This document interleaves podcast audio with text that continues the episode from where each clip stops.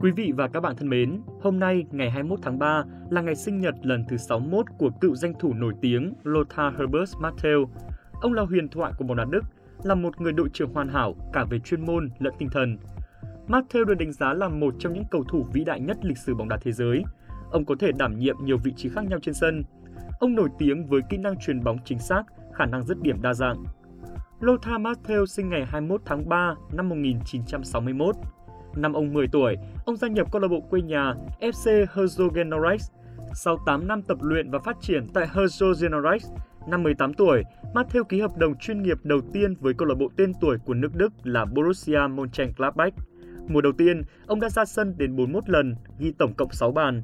Những năm tiếp theo, Matthew luôn duy trì số lần ra sân ở mốc 38 lần trở lên.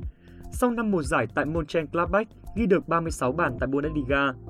Đội bóng tiếp theo mà ông gia nhập chính là câu lạc bộ Bayern Munich, câu lạc bộ hùng mạnh nhất của Bundesliga.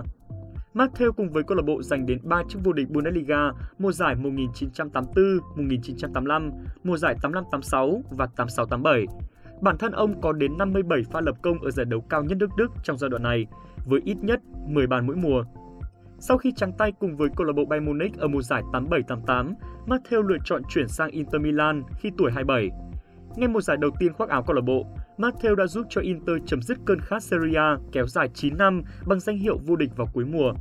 Mùa giải 1990-1991 là mùa giải thứ ba mà ông khoác áo Inter Milan. Matteo cùng với các đồng đội đăng quang UEFA Cup. Đây là danh hiệu châu Âu đầu tiên của ông ở cấp độ câu lạc bộ. Sau 4 năm trên đất Italia, năm 1992, Matteo quyết định trở về Bayern.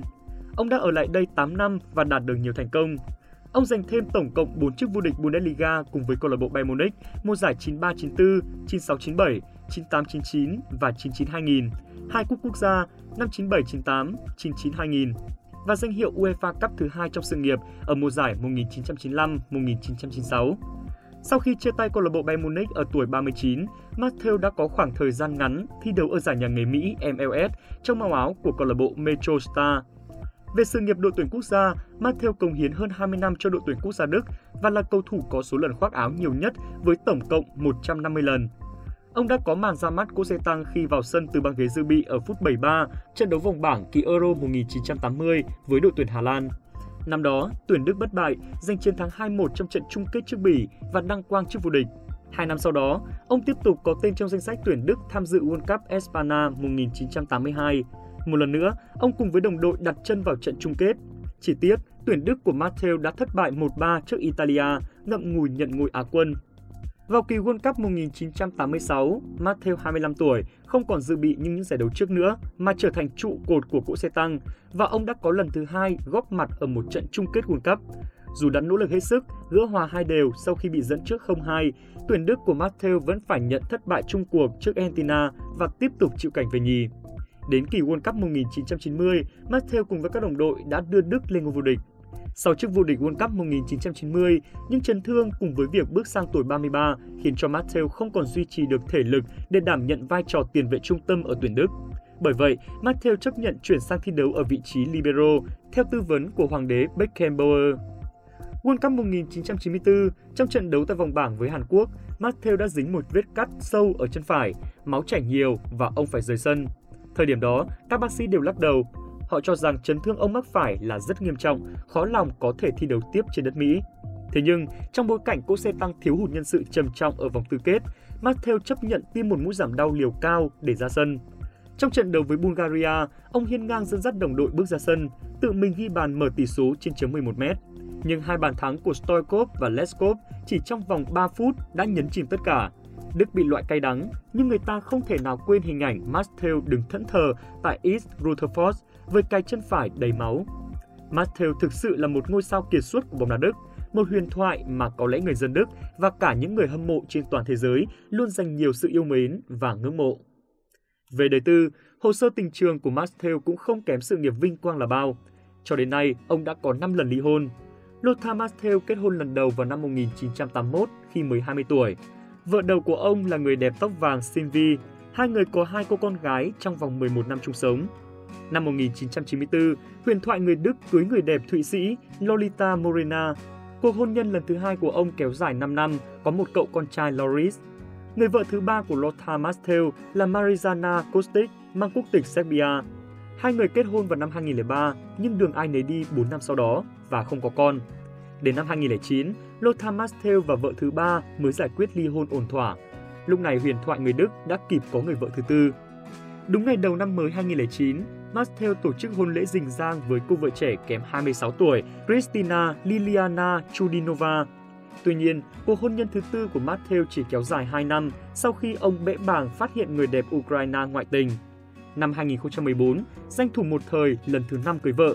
Bà xã của ông là người mẫu Anastasia Klimko, kém 27 tuổi, mang quốc tịch Hungary. Vợ trẻ của Matthew còn kém cả tuổi con gái của ông. Cặp đôi có với nhau một cậu con trai.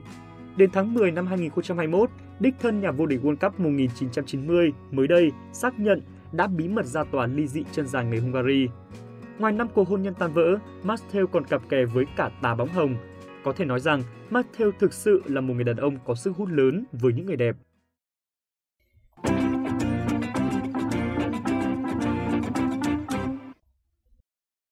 Thưa quý vị, và bây giờ sẽ là thông tin về một cầu thủ được mệnh danh là ảo thuật gia sân cỏ với những pha xử lý mang kỹ thuật thiên tài của anh, Ronaldinho. Khi còn thi đấu, Ronaldinho được biết đến là một cầu thủ xuất sắc có thể đảm nhiệm vị trí tiền vệ tấn công, chạy cánh và cả tiền đạo. Ronaldinho là một trong những tiền vệ tài hoa bậc nhất trong lịch sử bóng đá thế giới.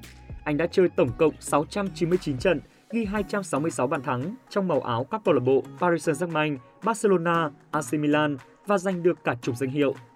Trong màu áo đội tuyển quốc gia Brazil, Ronaldinho cũng thi đấu 97 trận, ghi 33 bàn thắng và đoạt chức vô địch World Cup 2002, Copa America 1999, FIFA Confederation Cup năm 2005. Tiền vệ này đã hai lần nhận được danh hiệu cầu thủ xuất sắc nhất thế giới của FIFA và được vua bóng đá Pele chọn vào danh sách 100 cầu thủ vĩ đại nhất thế giới còn sống. Ronaldinho sinh ngày 21 tháng 3 năm 1980. Ronaldinho gia nhập đội trẻ Grêmio vào năm 1987. Trong quãng thời gian 14 năm gắn bó với cả đội trẻ lẫn đội chính Grêmio, Ronaldinho ghi được tổng cộng 21 bàn sau 52 trận. Năm 2001, Ronaldinho chuyển sang khoác áo Paris Saint-Germain với mức giá 5 triệu euro. Ngay ở mùa giải đầu tiên tại sân công viên Quốc Hoàng Tử, Ronaldinho đã cùng với PSG giành được danh hiệu UEFA Intertoto Cup. Đến mùa hè năm 2002, Ronaldinho thi đấu ấn tượng và góp công vào chức vô địch World Cup của Brazil. Người ta vẫn nhớ đến cú sút phạt thần sâu của anh vào lưới đội tuyển Anh ở vòng tứ kết, giúp đội tuyển Brazil thắng với tỷ số 2-1. Năm 2003, Ronaldinho gia nhập Barcelona với mức giá 30 triệu euro. Trong năm mùa giải ở sân Nou Camp, Ronaldinho giành được hai La Liga, hai siêu cúp Tây Ban Nha và một UEFA Champions League. Mùa hè năm 2008, Ronaldinho chuyển tới Inter Milan với giá 25 triệu euro. Ở Milan được hai mùa giải tạm ổn, đến mùa thứ ba, anh mất hút và nhanh chóng chia tay AC Milan. Từ đó, Ronaldinho bắt đầu một hành trình lay lắt. Trở lại Brazil khoác áo câu lạc bộ Flamengo được một mùa, Ronaldinho lại chuyển sang nương náu ở Atlético Mineiro. Được hai mùa, Ronaldinho chuyển sang Mexico thi đấu cho Querétaro một mùa trước khi trở lại Fluminense thi đấu vài trận năm 2015 trước khi rơi vào cảnh thất nghiệp. Tháng 1 năm 2018, Ronaldinho tuyên bố treo giày ở tuổi 37 sau khi trải qua nhiều thăng trầm trong sự nghiệp cầu thủ. Lý do khiến cho Ronaldinho sa sút chính là những cuộc ăn chơi không điểm dừng. Nhưng bữa tiệc thâu đêm suốt sáng với chất kích thích và các chân dài cũng đã khiến cho gia tài của Ronaldinho bốc hơi nhanh chóng. Rời xa bóng đá, cuộc sống của Ronaldinho lại càng chìm đắm trong những cuộc ăn chơi. Chưa kể công ty của anh bị cáo buộc vi phạm xây dựng các công trình trên bờ biển, bị chính quyền Brazil phạt tới 8,5 triệu đô la Mỹ. Không có tiền nộp phạt, anh bị niêm phong tài sản và hộ chiếu, bị cấm xuất cảnh. Năm 2020, anh bị giam giữ cùng với anh trai của mình tại Paraguay khi cả hai dùng hộ chiếu giả để nỗ lực nhập cảnh trái phép vào đất nước này anh phải ngồi tù 171 ngày và phải trả khoản tiền 157.000 euro để được ra tù. Hiện, thỉnh thoảng Ronaldinho vẫn tham gia vào những trận đấu từ thiện.